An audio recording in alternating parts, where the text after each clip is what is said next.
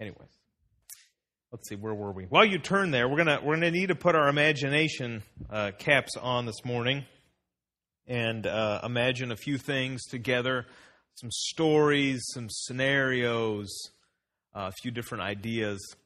Uh, the first one will will start in the city of New York. Uh, on the sidewalk, we see a man uh, who's working some sort of minimum wage job. He's got a wife, some kids, barely making ends meet. And he um, has decided that really what he needs in life to be more content and happy is just a little bit more money. And so, as he's walking down the street, who should he run into but a man? Now, again, this is all hypothetical. We'll call him Vinny the Loan Shark. And so, the minimum wage job earning man with family says to Vinny the Loan Shark, he says, Vinny, you know, I'd like a little bit of money. It would really make life a lot easier for me. And Vinny says, How much do you want? And in our imaginative story, we will have him say, Well, Vinny, I think $200,000 ought to do it just fine. Thank you very much. Vinny looks at him a little funny and says, Okay, why not? And so Vinny uh, rolls out uh, the big wad of hundreds he's got in his pocket, gives this man $200,000 in a briefcase, and sends him on his way. Well, this man is quite pleased now at his fortune, and he decides he's going to do some things for the family they've never done but always wanted to do. Do a little uh, remodeling, maybe buy a place, uh, maybe makes a little investment here and there. Uh, and it's been a while since he's borrowed this money, and Vinny has yet to call him back.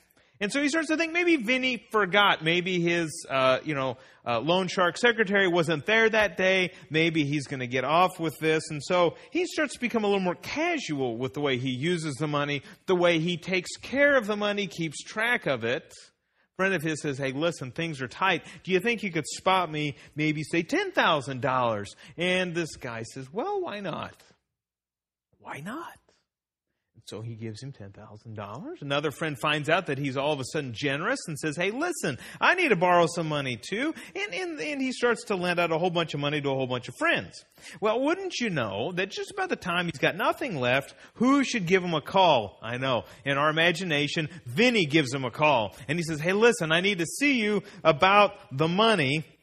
And in the meeting, the guy says, Listen, Vinny, about the money. I don't have it. I just don't have it. Wouldn't you know? But I could get it. If you just be patient with me, give me a little bit of time, Vinny, I'll pay you back completely. It won't be a problem. And Vinny says, You don't have my money. Do you know what happens to people that don't have my money? He says, I break their kneecaps. Bad things happen to people that don't have my money. And the guy goes, I know, Vinny, I know. I'm sorry. He says, but give me some time. I'll pay you back. And Vinny, the loan shark, in our imagination, this all hypothetical, says, forget about it.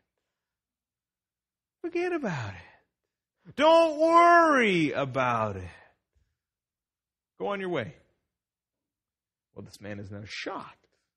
Because Vinny the loan shark does not do this kind of thing. He's not known for his philanthropy and generosity. And so he starts to think, what if Vinny, who's forgotten about it, what if all of a sudden he remembers it? And he just really can't trust the fact that Vinny's forgiven him of this loan. And so he starts to think, well, I need to pay him back. And, and even if he does forget, I got to pay him back because it's the right thing. You know, you, you should honor your commitments to loan sharks. And so I'm going to pay this guy back. I, I don't want to be known as the deadbeat. And so he starts thinking about all the ways he can pay him back. He could get maybe another minimum wage job and yet maybe a third and maybe his wife could pick up some, some extra hours and, and maybe they could start to save some money maybe they could start to pay vinny the loan shark back and maybe what he needs to do is start going after all his friends that he lent some money to and, and, and have a shakedown and get some money out of them. And if he does all of those things and works for you know a couple decades then maybe he could pay him back. Now we'll just pause because mathematically speaking earning minimum wage in new york city it's going to be impossible for this man to pay him back 200 $200,000. It just is.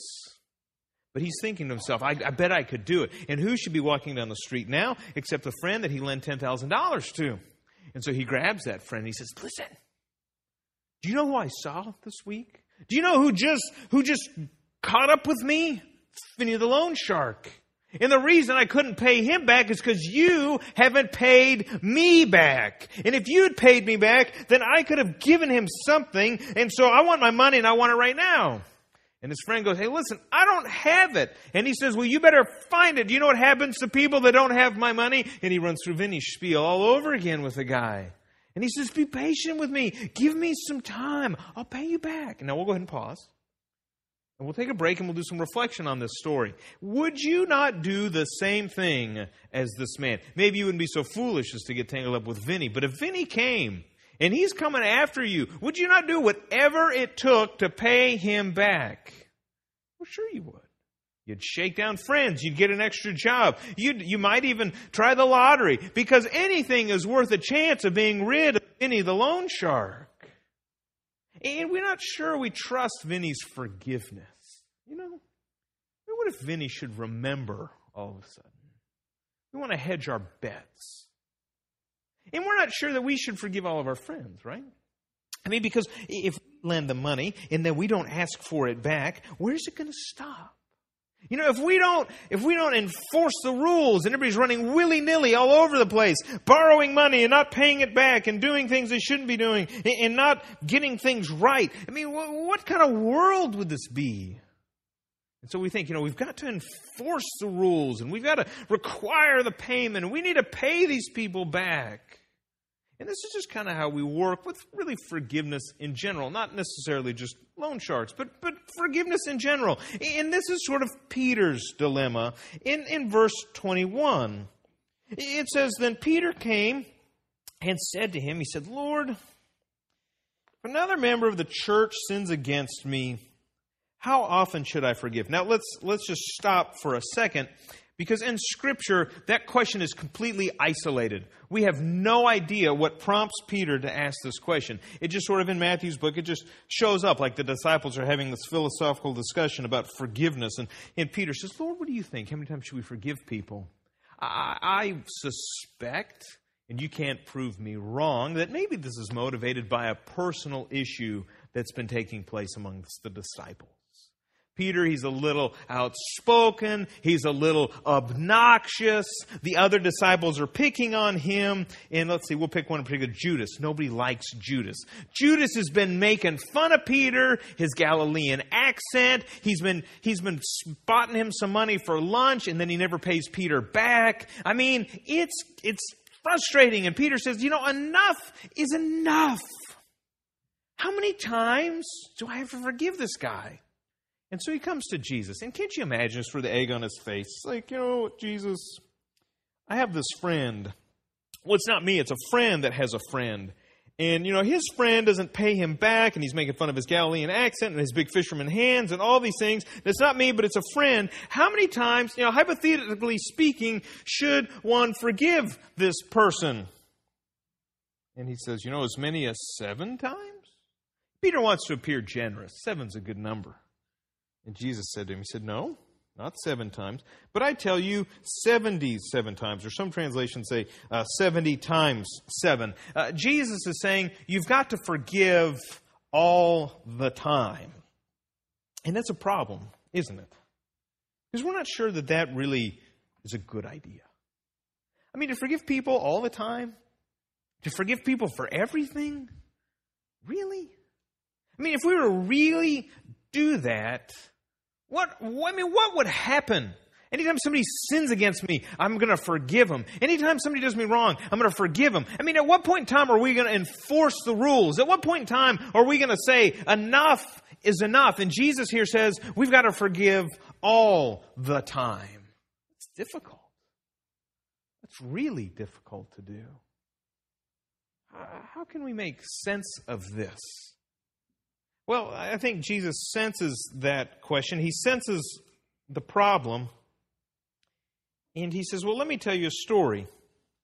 In verse 23, we have this parable of the unforgiving servant. It says, verse uh, 23 For this reason, the kingdom of heaven may be compared to a king who wished to settle accounts with his slaves. When he began the reckoning, one who owed him 10,000 talents was brought to him. And as he could not pay, his Lord ordered him to be sold, together with his wife and children, and all his possessions, and payment to be made. And so the slave fell on his knees before him, saying, Have patience with me, and I will pay you everything. And out of pity for him, the Lord of that slave released him and forgave him the debt. But that same slave, as he went out, came upon one of his fellow slaves who owed him a hundred denarii, and seizing him by the throat, he said, Pay what you owe me. And then his fellow slave fell down and pleaded with him. He said, Have patience with me, and I will pay you. But he refused, and then he went and threw him into prison until he would pay the debt. Now let's pause for a second to just get our bearings in this passage. This master king fellow is a very poor bookkeeper because you should not lend 10,000 talents to a slave. Odds are this is more money than the king himself would have made in a year. And so he's lent this much money out to somebody who we could suppose doesn't even own themselves. Poor choice. Poor choice. And now this slave is gone and he's given some money to somebody else. Now let's just pause and ask this whose money did he really lend out? It wasn't his, it was the master's. Because the slave doesn't have that kind of money, a hundred days' wage. And, and he goes after his friend, who probably, maybe, could probably pay that back. Anyways, we'll, we'll move, we'll move on. When his fellow slaves, uh, verse 31, saw what had happened, they were greatly distressed, and they went and reported to their Lord all that had taken place. And then his Lord summoned him and said, Listen, you wicked slave, I forgave you all the debt because you pleaded with me. Should you not have had mercy on your fellow slave as I had mercy on you? And in anger, his Lord handed him over to be tortured until he would pay his entire debt. How long does it take somebody who doesn't even owe themselves to pay back what a king can't make in a year? The answer forever. Verse 35 so my heavenly Father will also do to every one of you if you do not forgive your brother or sister from the heart. Now, it's at this point that those of us who've been in church for a while and have spent lots of time maybe reading the Gospels, we read this and then we insert all of these caveats to this story we sort of have the lawyer running through our mind. Yes, you know, there are, uh, you know, exclusions and uh, subject to terms and conditions and all these things start going through our mind. And, and as we read this where Jesus says, you've got to forgive everyone from the heart, we start to go, well, you know, wait, wait, wait a second. Yes, but in my case, there's an exception. And then we go because. And perhaps you've spent enough time in church that you've got this really well thought out theological answer for why you don't have to forgive somebody in a particular situation. And you go, see, I don't have to forgive them because. And so Jesus' parable, it does not apply to me. And we sort of press that a little bit. We sort of say, well, what, what's the reason? Well, because they really did this, they were wrong, okay? And they really hurt me. All right, fine. Uh, and, and you understand that to forgive them, this just would be a little bit too much. I don't think I could do it. And, and it's right there that we'd have to stop and say, that's right. You can't do it. You can't. You can't bring yourself to forgive. And that's why we have such a problem. It's because inside of us, there's not that capacity for grace. And so, really, what this parable is suggesting is that we've actually got to go back to the one that gave us all of that grace in the beginning, forgave us all of the debt, and we've got to go sort of hat in hand to God and say, hey, listen, could I borrow just a little bit more? That's what grace and forgiveness is like. I mean, our man in New York borrowed all this money from Vinny the loan shark. He lent some of it out. He has a right to that money. Now, again, it's not his money, it's Vinny's money. And if he were to forgive those debts, it's like he's got to go back to Vinny and say, Can I have just a little bit more to forgive this guy also? The slave in the parable, he lent out a hundred denarii. And if he forgives his right to that money and says, I don't need it back, then what he's really got to do is say, listen, I've given up yet another hundred uh, of your denarii that I lent out and I told him not to worry about it. He's got to essentially borrow even more from the one that gave him everything to begin with. And that's the problem we have with grace. Because we don't really like the idea that we would be in debt to somebody. We don't really like the idea that we would owe somebody that much and that we'd have to come back, hat in hand, and say, listen, I need a little bit more today. And so what we resolved ourselves to do is something entirely different. Instead of forgiving people, we sort of set out as our man in New York and we say, I'm going to get this part time minimum wage job in order to cover the difference between what you gave me and what I owe you. And so I'm going to work it back with this minimum wage job I call righteousness. And I'm going to work really hard at being super righteous, and I'm going to work overtime in extra hours and pick up another shift at the legalism bureau, and I'm going to work there too, and I'm going to pay all of this back. But we can't do it. And so we start to enforce righteousness in others, and we start to be the police for others, and we start to hold other people accountable to things that we ourselves couldn't be held accountable to, because we think if we help other people be more righteous, then somehow that's going to pay our debt back, and we'd rather pay our debt back than be indebted to God, and uh, dare we even ask for more grace? Does it really work like that?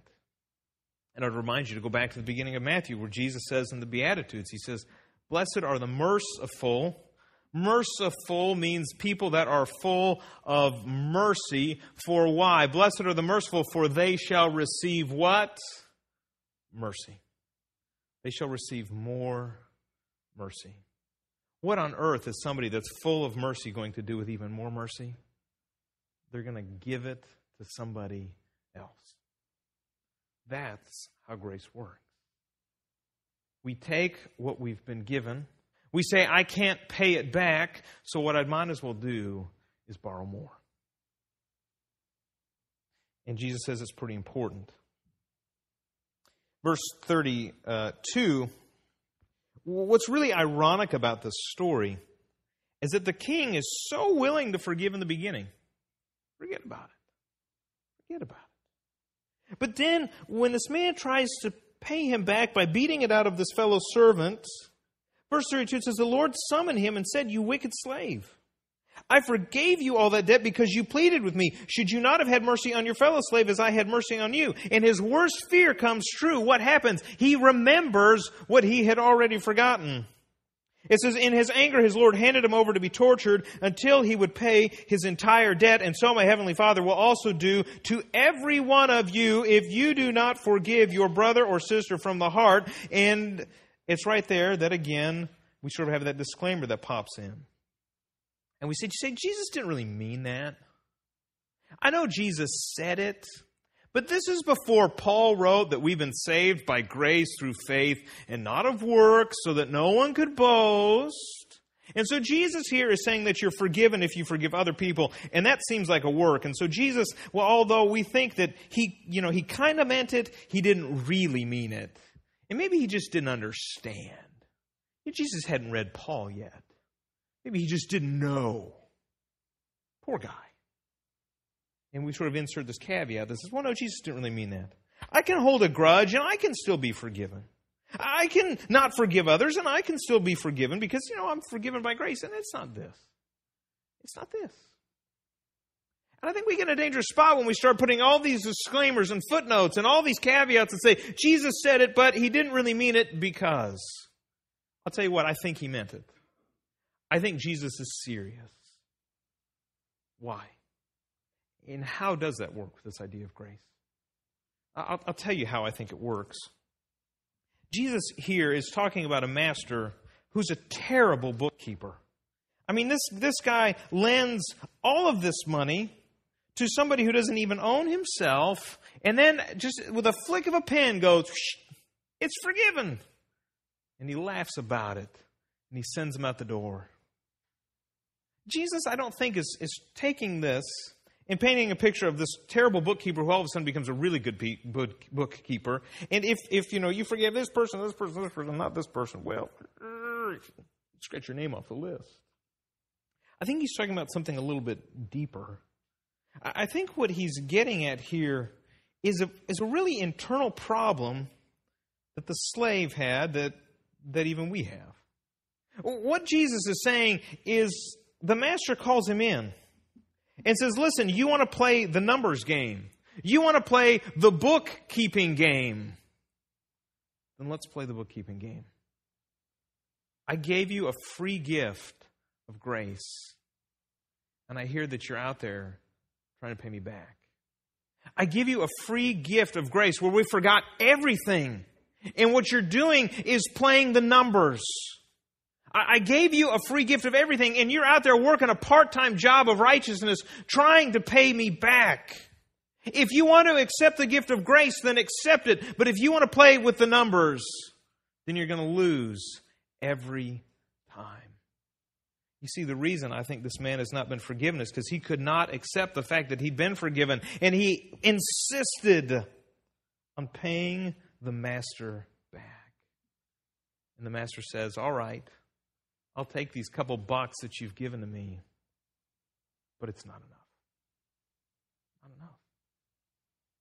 So, what I think Jesus is getting at here is if we can't accept that gift of grace, then he'll throw the book at us.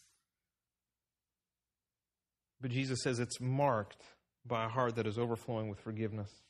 Because if this slave had truly forgiven him, if this slave had truly received the forgiveness, rather, of the master, then he would have been so overflowing with forgiveness that it wouldn't have been a problem. Now, uh, this is kind of, you know, all hypothetical and theological and in theory. And, and I think a lot of us, we read the parable and we go, that's, that's great. Man, that's a great story. But it doesn't work like that in real life. It just doesn't. I, I want to share a story with you. This is a real life true story that I think gets this. In August of 1984, the day started out like any other for Shannon. High school student grabbed her books and pom poms and rushed out the door for school. But Shannon never made it to school that day. I drove about a mile and a half down the road and I remembered that I needed to put lipstick on.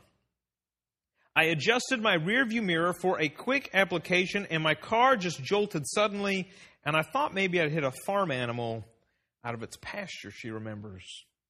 So she stops her car as fast as she could. She runs out to see this animal that she's hit, and it's not an animal, it's actually a crumpled bicycle with a woman bleeding on the pavement right next to it. She runs to a house, calls 911, but it's too late. The woman has died. Shannon just kept thinking about the ripple effect, she says, that this accident would have in so many people's lives. Later at home, the sinking of realization of what she did set in. I didn't know that I could cry that many tears, and there didn't seem to be any relief in sight. Shannon's thoughts moved away from her own grief to the thoughts of the victim's family. She thought, that was someone else's mother.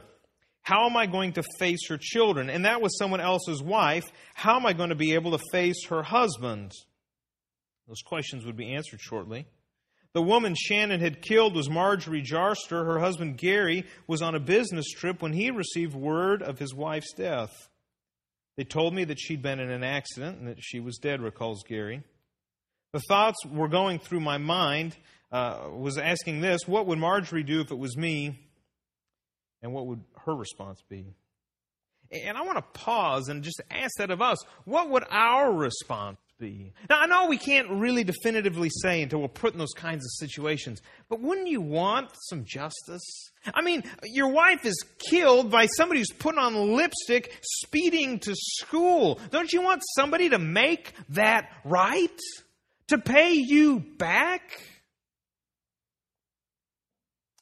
Gary decided on this. He said, No lawsuits and no charges against the 16 year old girl but he wanted to meet her face to face to extend forgiveness. One of the things that the Lord was pressing on my mind when I was making the trip back was that I have forgiven you much. How could you not forgive? And that was my premise, or the thing, rather, that was pushing me to meet with Shannon and forgive her because I'd been forgiven. So, how could you not forgive? The night before Marjorie's funeral, Shannon went to meet Gary.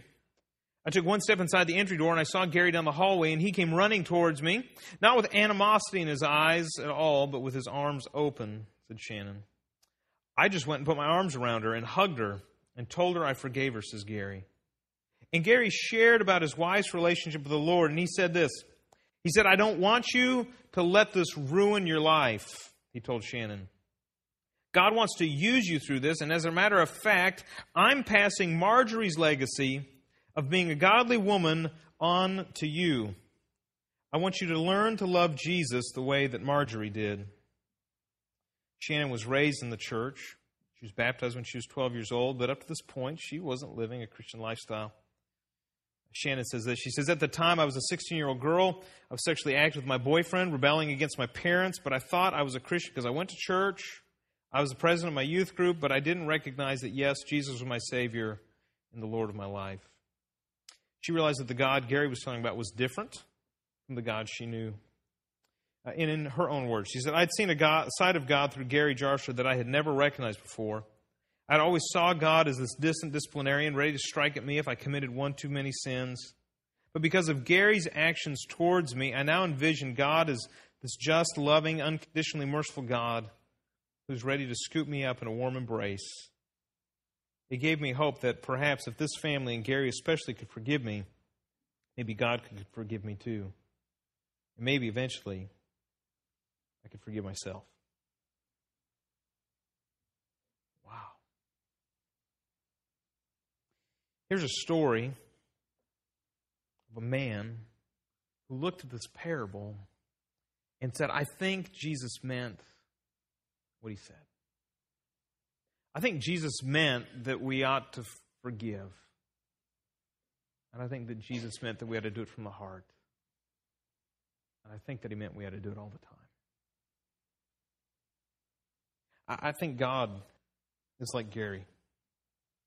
I, I, I think Gary, who found it in his self with the Spirit's help, if he could forgive this teenage girl who was speeding and putting on lipstick and driving recklessly, who accidentally ran over wife, if Gary could do that with the help of the Spirit, how much more grace did it require a God whose son was killed by us, but not on accident, on purpose, as we willfully crucified him with our sin?